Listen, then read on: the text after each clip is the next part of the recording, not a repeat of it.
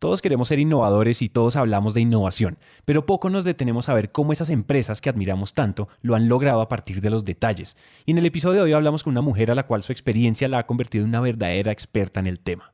Bienvenidos a un nuevo episodio.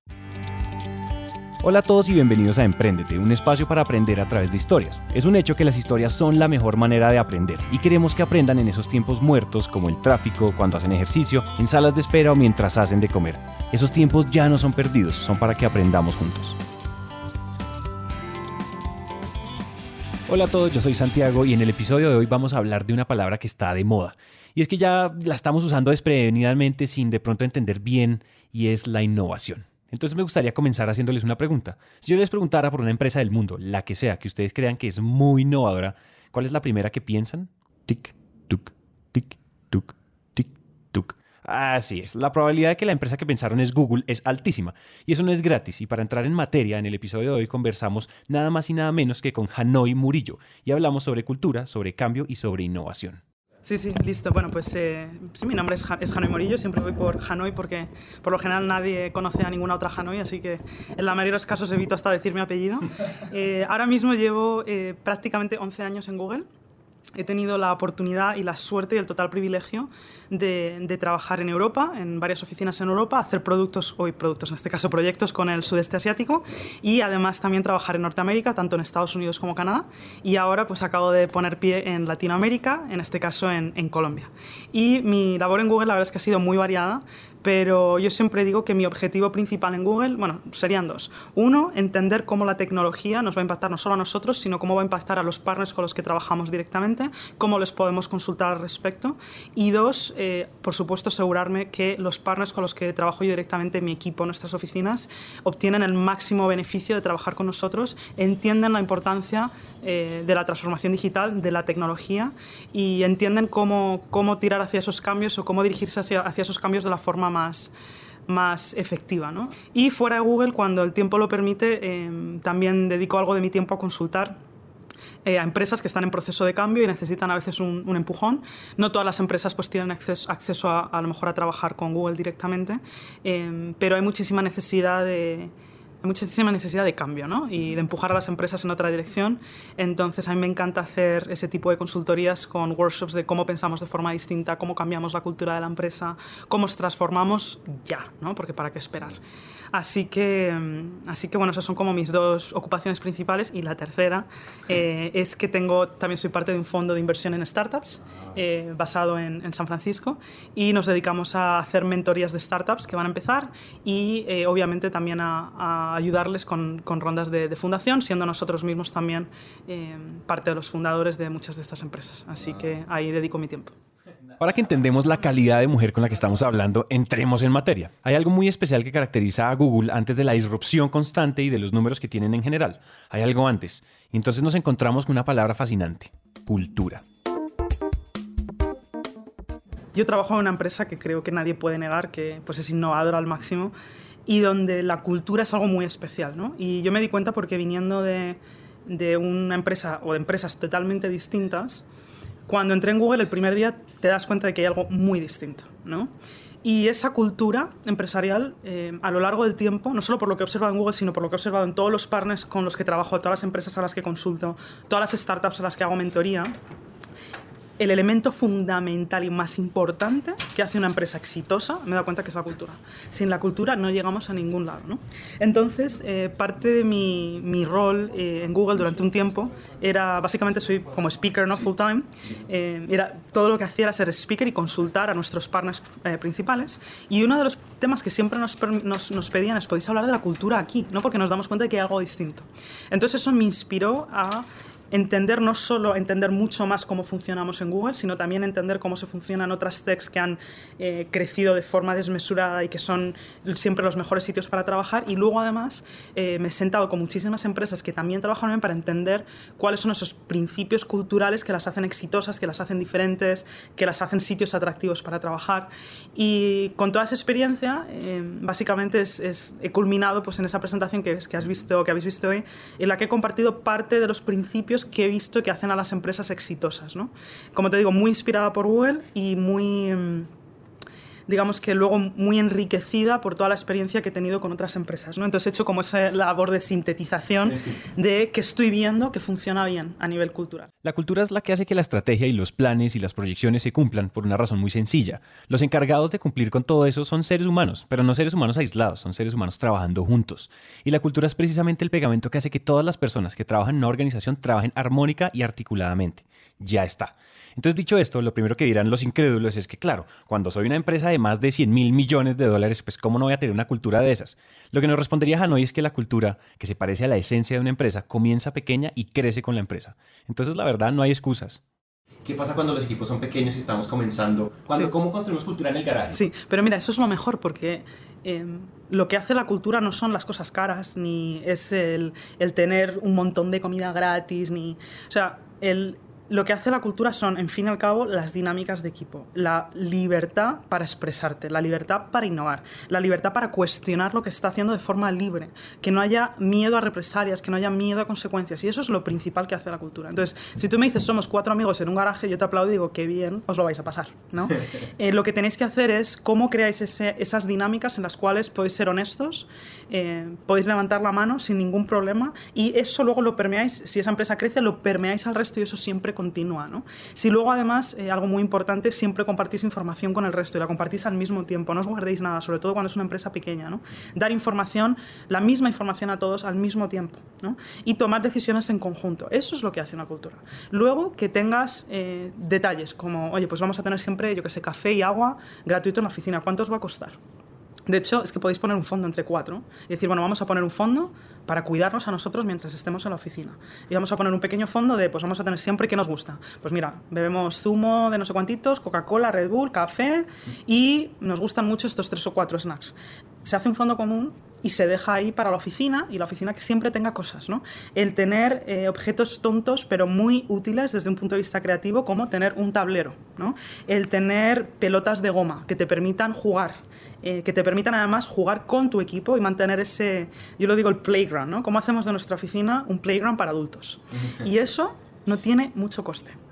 Eso no tiene mucho coste. Entonces, es mucho más importante esa dinámica, esa, se llama como psychological safety, esa seguridad desde un punto de vista psicológico de que eres libre de alzar la mano, eres libre de mantener conversaciones, que tienes acceso a la información, que compartís lo que, lo que, lo que sabéis constantemente y luego además con un espacio en un garaje, que vemos un garaje da para muchísimo, cómo haces ese playground en ese garaje para que puedas expresar tu creatividad, para que tengas un espacio donde podáis hablar sin que haya una mesa de por medio. Que podáis tener esas conversaciones reales mientras tomáis un café. Es que yo, o sea, Google, claro, Tú que una empresa como Google o Amazon o Facebook o Microsoft, todas con unas, ¿no? O bueno, ahora mismo que estamos aquí sentados en Bancolombia y ves este espacio increíble. Y yo, en general, yo cuando veo oficinas así, luego lo que intentan recrear es los garajes. ¿Cómo recreamos un garaje en una oficina? ¿no? Es lo que se intenta recrear siempre, porque un garaje te da esa libertad de espacio y de movimiento que no te da una oficina como la que estamos aquí, con mesas de cuero antiguas, ¿no? sin, sin ofender a nadie, eh, que es un espacio maravilloso y precioso, pero esto ahora mismo nos pone ya en una predisposición, ¿no? Estamos aquí sentados, como muy formales dentro de lo que cabe, ¿no? Em, mientras que si estuviéramos en un garaje estaríamos totalmente distintos, ¿no? Así que cambiar tu ambiente no cuesta mucho, y lo más importante y lo que más valor tiene eh, son esos principios y esos valores por los que os en el día a día dinámicas de equipos y espacios que promueven la libertad de expresión, el acceso a la información. Cuando lo escuchamos así, no suena difícil. Cuando soy coherente en la vida cotidiana de una empresa con los valores que promulgo, esos valores se comienzan a vivir, no solo a recitar. Ahora, hablando un poco de libertad, de inmediato hablamos de la diversidad. No hay nada más poderoso que construir sobre las diferencias. Eso es fácil de decir, pero entonces, ¿cómo queremos que las personas sean creativas y piensen de manera diferente si en las reglas de la casa quiero que todos sean iguales? Y perdón porque es cuando mi cerebro se empieza a ir por sitios que no son, eh, pero siempre pienso en la película de Matrix, ¿no? Eh, cuando el malo venía con los, las 100 copias, todos en traje, todos igual, todos haciendo lo mismo, ¿no? Y yo miro las empresas y veo lo mismo. Es como, uy, Dios mío, o sea, todos encasillados en lo mismo, exacto, todos Smiths, ¿no? Entonces, eh, para mí sí es importantísimo esa diversidad de, de todo y sobre todo la diversidad de personalidad sea, el, contrata gente que piense distinto, que, que, vista con colores, que no tenga que ir siempre de gris, ¿no? Eh, y la diversidad, pues como decía en la presentación, muchísimo tema de perspectivas, eh, de experiencias, de pensamiento, eh, porque creo y espero en realidad todavía no ha ocurrido, pero cada vez lo veo más, es que la diversidad visible, pues el hecho de que yo sea una mujer, sea de color, en Estados Unidos además pues estaba, tenía un acento, es decir, era todo lo distinto, ¿no? Que eso lo superemos, ¿no? Y que sea así, por defecto, que haya diversidad y ya. Y que lo visible no sea algo ni que tengamos que comentar, ¿no? Eso sería el estado ideal. Y nos tenemos que centrar en el siguiente paso, que es esa diversidad de pensamiento. O sea, yo de verdad siempre que consulto, sobre todo cuando, cuando hago consultorías de estas pues de sábado, de viernes a las 6 de la tarde, eh, y, y, siempre leo las descripciones de los trabajos, ¿no? Cómo describe esta empresa sus trabajos cuando abren una posición en el mercado. Y veo lo típico, ¿eh? buscamos a alguien con 20 años de experiencia en el mismo sector, con estudios de tal, tal, tal y tal. Y digo, bueno, ¿esto qué te va a aportar? Nada. Pero si de esto ya, tienes mil, ¿para qué quieres uno más igual? Contrátame a alguien que venga de algo totalmente distinto. Contrata a alguien en función de sus skills, de sus actitudes, de sus aptitudes, no de su experiencia, no de que haya estado en el sector, sino contrata a alguien que tenga las capacidades que tú estás buscando para ese puesto. A lo mejor alguien que aprenda rápido, que sea un buen comunicador, que tenga capacidad de liderazgo, que entienda la tecnología. ¿No? Para mí eso es una descripción de trabajo mucho más interesante que el típico que vemos siempre. Y entonces ahí es cuando fuerzas a la diversidad de talento, porque ya lo describes de una forma distinta. Retomando un poco todo, dentro de la cultura Hanoi nos ha mencionado la importancia de promover la libertad de pensamiento, el acceso a la información para todos los miembros de la organización y la diversidad. Pero mm, sobre todo debe ser coherente siempre con todo esto desde lo general, pero también a partir de los detalles. Y entonces dando un paso adelante, así como construimos cultura desde que estamos pequeños, también tenemos que tener mucho cuidado que mientras crecemos, y sobre todo cuando crecemos muy rápido, no vayamos a perder nuestra esencia. Hanoi habla de las empresas que mueren de éxito me asusta mucho cuando veo empresas con muchísimo potencial y me asusta cuando veo que pueden morir de éxito. Eh, a veces lo puedes observar desde fuera, decir, están creciendo demasiado rápido, se están acelerando. Yo me lo pregunto, ¿no? Eh, pues siendo inversora en, startups, pues me pregunto, ¿están creciendo demasiado rápido? Y me asusta, sobre todo cuando veo eh, empresas que tienen todo el potencial. Entonces, yo creo que es muy importante, sobre todo en startups, es muy fácil dejarte llevar. Es muy fácil dejarte llevar por el éxito, eh, porque el éxito se mete, se mete en la cabeza, ¿no? Si de repente tu cuenta bancaria te caen 17 millones de dólares, o sea, bueno, das palmas con las orejas, ¿no? De felicidad. Eso es muy difícil de controlar.